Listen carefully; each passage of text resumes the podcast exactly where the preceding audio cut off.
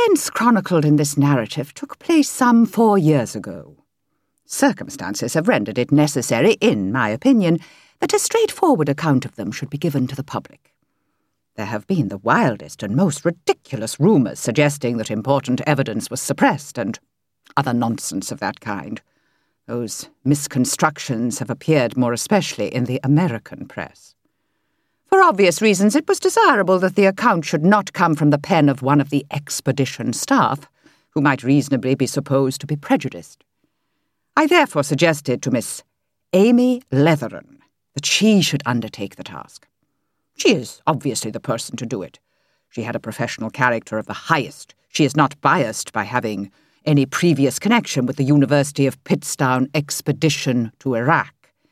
And she was an observant and intellectual eyewitness.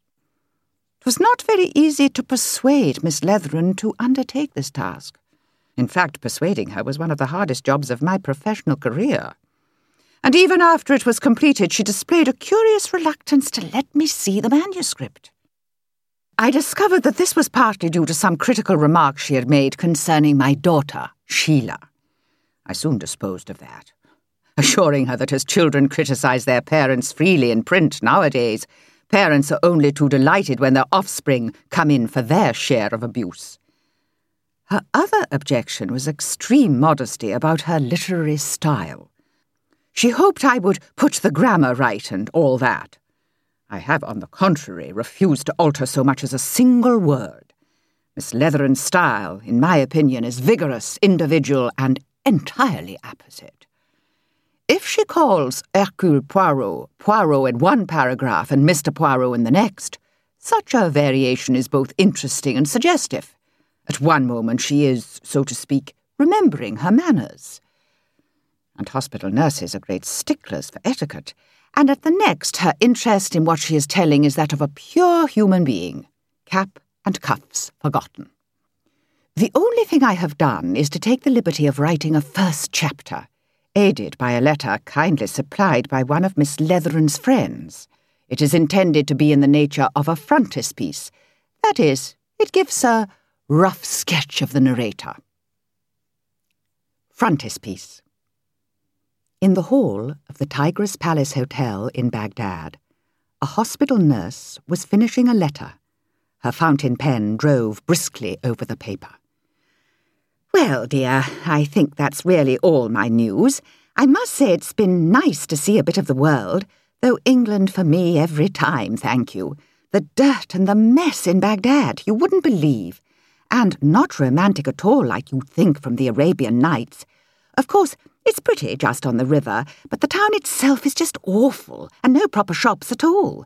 Major Kelsey took me through the bazaars, and of course there's no denying they're quaint, but just a lot of rubbish and hammering away at copper pans till they make your head ache, and not what I'd like to use myself, unless I was sure about the cleaning. You've got to be so careful of verdigris with copper pans.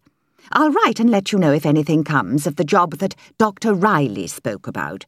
He said this American gentleman was in Baghdad now and might come and see me this afternoon. It's for his wife. She has fancies, so Dr. Reilly said. He, he didn't say any more than that, and of course, dear, one knows what that usually means, but I hope not actually DTs. Of course, Dr. Reilly didn't say anything, but he had a look, if you know what I mean. This Dr. Leidner is an archaeologist and is digging up a mound out in the desert somewhere for some American museum. Well, dear, I will close now. I thought what you told me about little Stubbins was simply killing. Whatever did Matron say? No more now. Yours ever, Amy Leatheran. Enclosing the letter in an envelope, she addressed it to Sister Kershaw, St. Christopher's Hospital, London. As she put the cap on her fountain pen, one of the native boys approached her. A gentleman come to see you. Dr. Leidner. Nurse Leatheran turned.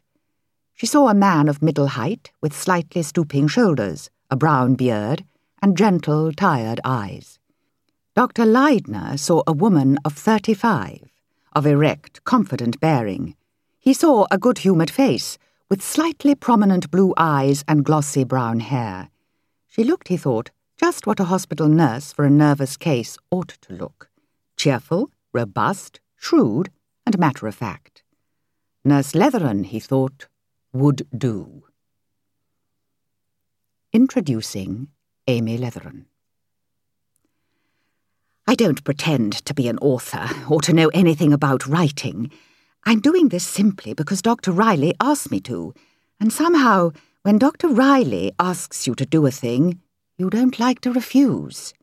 Oh, but, Doctor, I said, I'm not literary, not literary at all. Nonsense, he said. Treat it as case notes, if you like.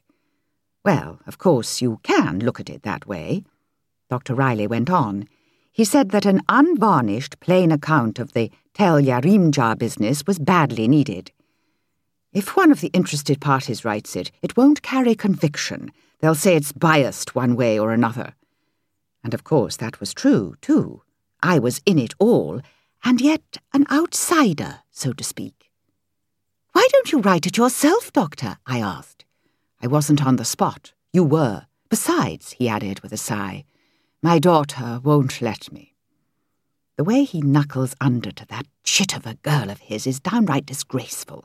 I had half a mind to say so when I saw that his eyes were twinkling. That's the worst of Dr. Reilly. You never knew whether he was joking or not. He always said things in the same slow, melancholy way, but half the time there was a twinkle underneath it. Well, I said doubtfully, I suppose I could. Of course you could. Only I don't quite know how to set about it. There's a good precedent for that. Begin at the beginning, go on to the end, and then leave off. I don't even know quite where and what the beginning was, I said doubtfully. Believe me, nurse, the difficulty of beginning will be nothing to the difficulty of knowing how to stop. At least that's the way it is with me when I have to make a speech. Someone's got to catch hold of my coat-tails and pull me down by main force. Oh, you're joking, Doctor. It's profoundly serious I am. Now, what about it? Another thing was worrying me. After hesitating a moment or two, I said, You know, Doctor, I'm afraid I might tend to be, well, a little personal sometimes. God bless my soul, woman. The more personal you are, the better. This is a story of human beings, not dummies. Be personal, be prejudiced, be catty, be anything you please. Write the thing your own way. We can always prune out the bits that are libelous afterwards. You go ahead. You're a sensible woman, and you'll give a sensible common sense account of the business. So, that was that, and I promised to do my best. And here I am, beginning. But as I said to the doctor, it's difficult to know just where to start. I suppose I ought to say a word or two about myself. I'm 32 and my name is Amy Leatheran. I took my training at St Christopher's and after that did two years maternity. I did a certain amount of private work, and I was for four years at Miss Bendix's nursing home in Devonshire Place. I came out to Iraq with a Mrs. Kelsey. I'd attended her when her baby was born. She was coming out to Baghdad with her husband and had already got a children's nurse booked, who had been for some years with friends of hers out there. Their children were coming home and going to school, and the nurse had agreed to go to Mrs. Kelsey when they left.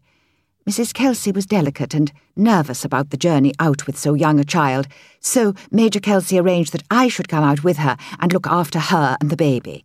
They would pay my passage home unless we found someone needing a nurse for the return journey. Well, there is no need to describe the Kelseys.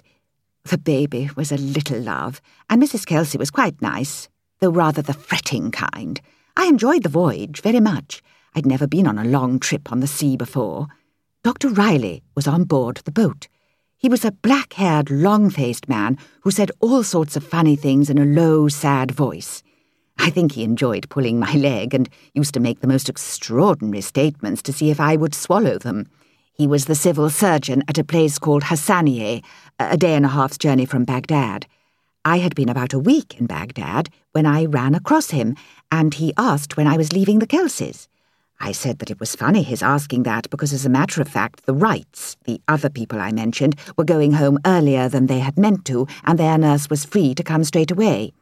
He said that he had heard about the Wrights and that that was why he had asked me. As a matter of fact, nurse, I've got a possible job for you. A case? He screwed his face up as though considering. You could hardly call it a case. It's just a lady who has, shall we say, fancies. Oh, I said. One usually knows what that means drink or drugs. Dr. Reilly didn't explain further. He was very discreet. Yes, he said, a Mrs. Leidner. Husband's an American, an American Swede, to be exact. He's the head of a large American dig and he explained how this expedition was excavating the site of a big Assyrian city, something like Nineveh. The expedition house was not actually very far from Hassanieh, but it was a lonely spot, and Dr. Leidner had been worried for some time about his wife's health. He's not been very explicit about it, but it seems she has these fits of recurring nervous terrors.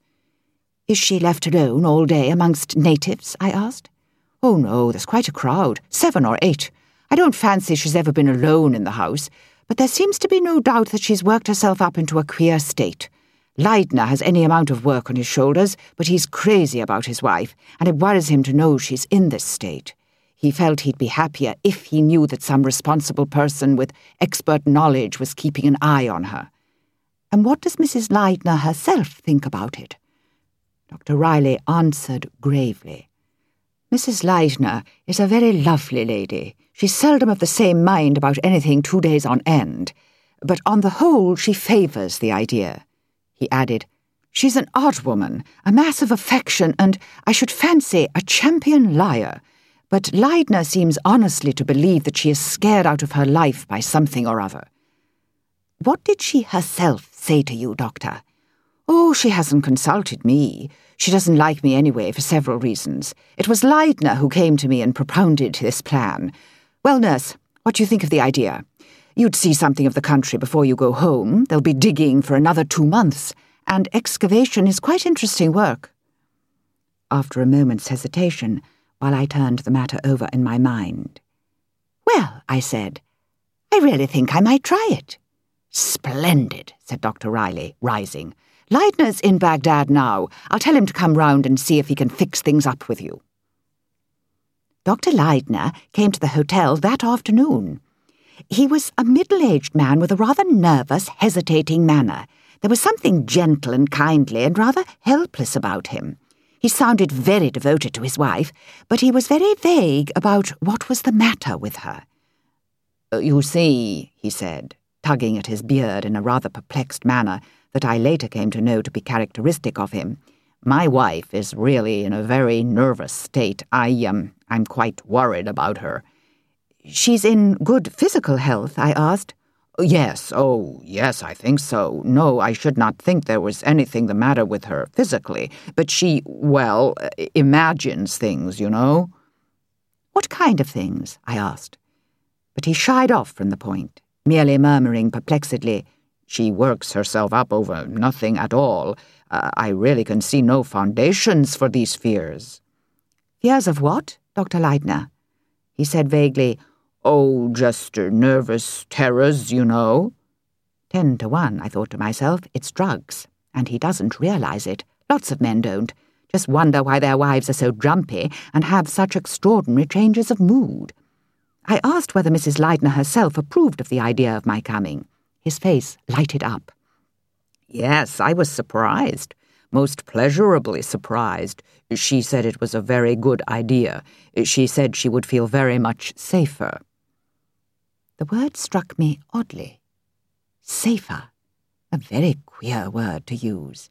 I began to surmise that Mrs. Leidner might be a mental case. He went on with a kind of boyish eagerness. I'm sure you'll get on with her very well. She's really a very charming woman. He smiled disarmingly. She feels you'll be the greatest comfort to her. I felt the same as soon as I saw you. You look, if you will allow me to say so, so splendidly healthy and full of common sense. I'm sure you're just the person for Louise. Well, we can but try, Dr. Leidner, I said cheerfully. I'm sure I hope I can be of use to your wife. Perhaps she's nervous of natives and coloured people. Oh, dear me, no. He shook his head, amused at the idea. My wife likes Arabs very much. She appreciates their simplicity and their sense of humor. This is only her second season. We have been married less than two years. But she already speaks quite a fair amount of Arabic. I was silent for a moment or two. Then I had one more try. Can't you tell me at all what it is your wife is afraid of, Dr. Leidner? I asked. He hesitated. Then he said slowly, I hope, I believe, that she will tell you that herself. And that's all I could get out of him.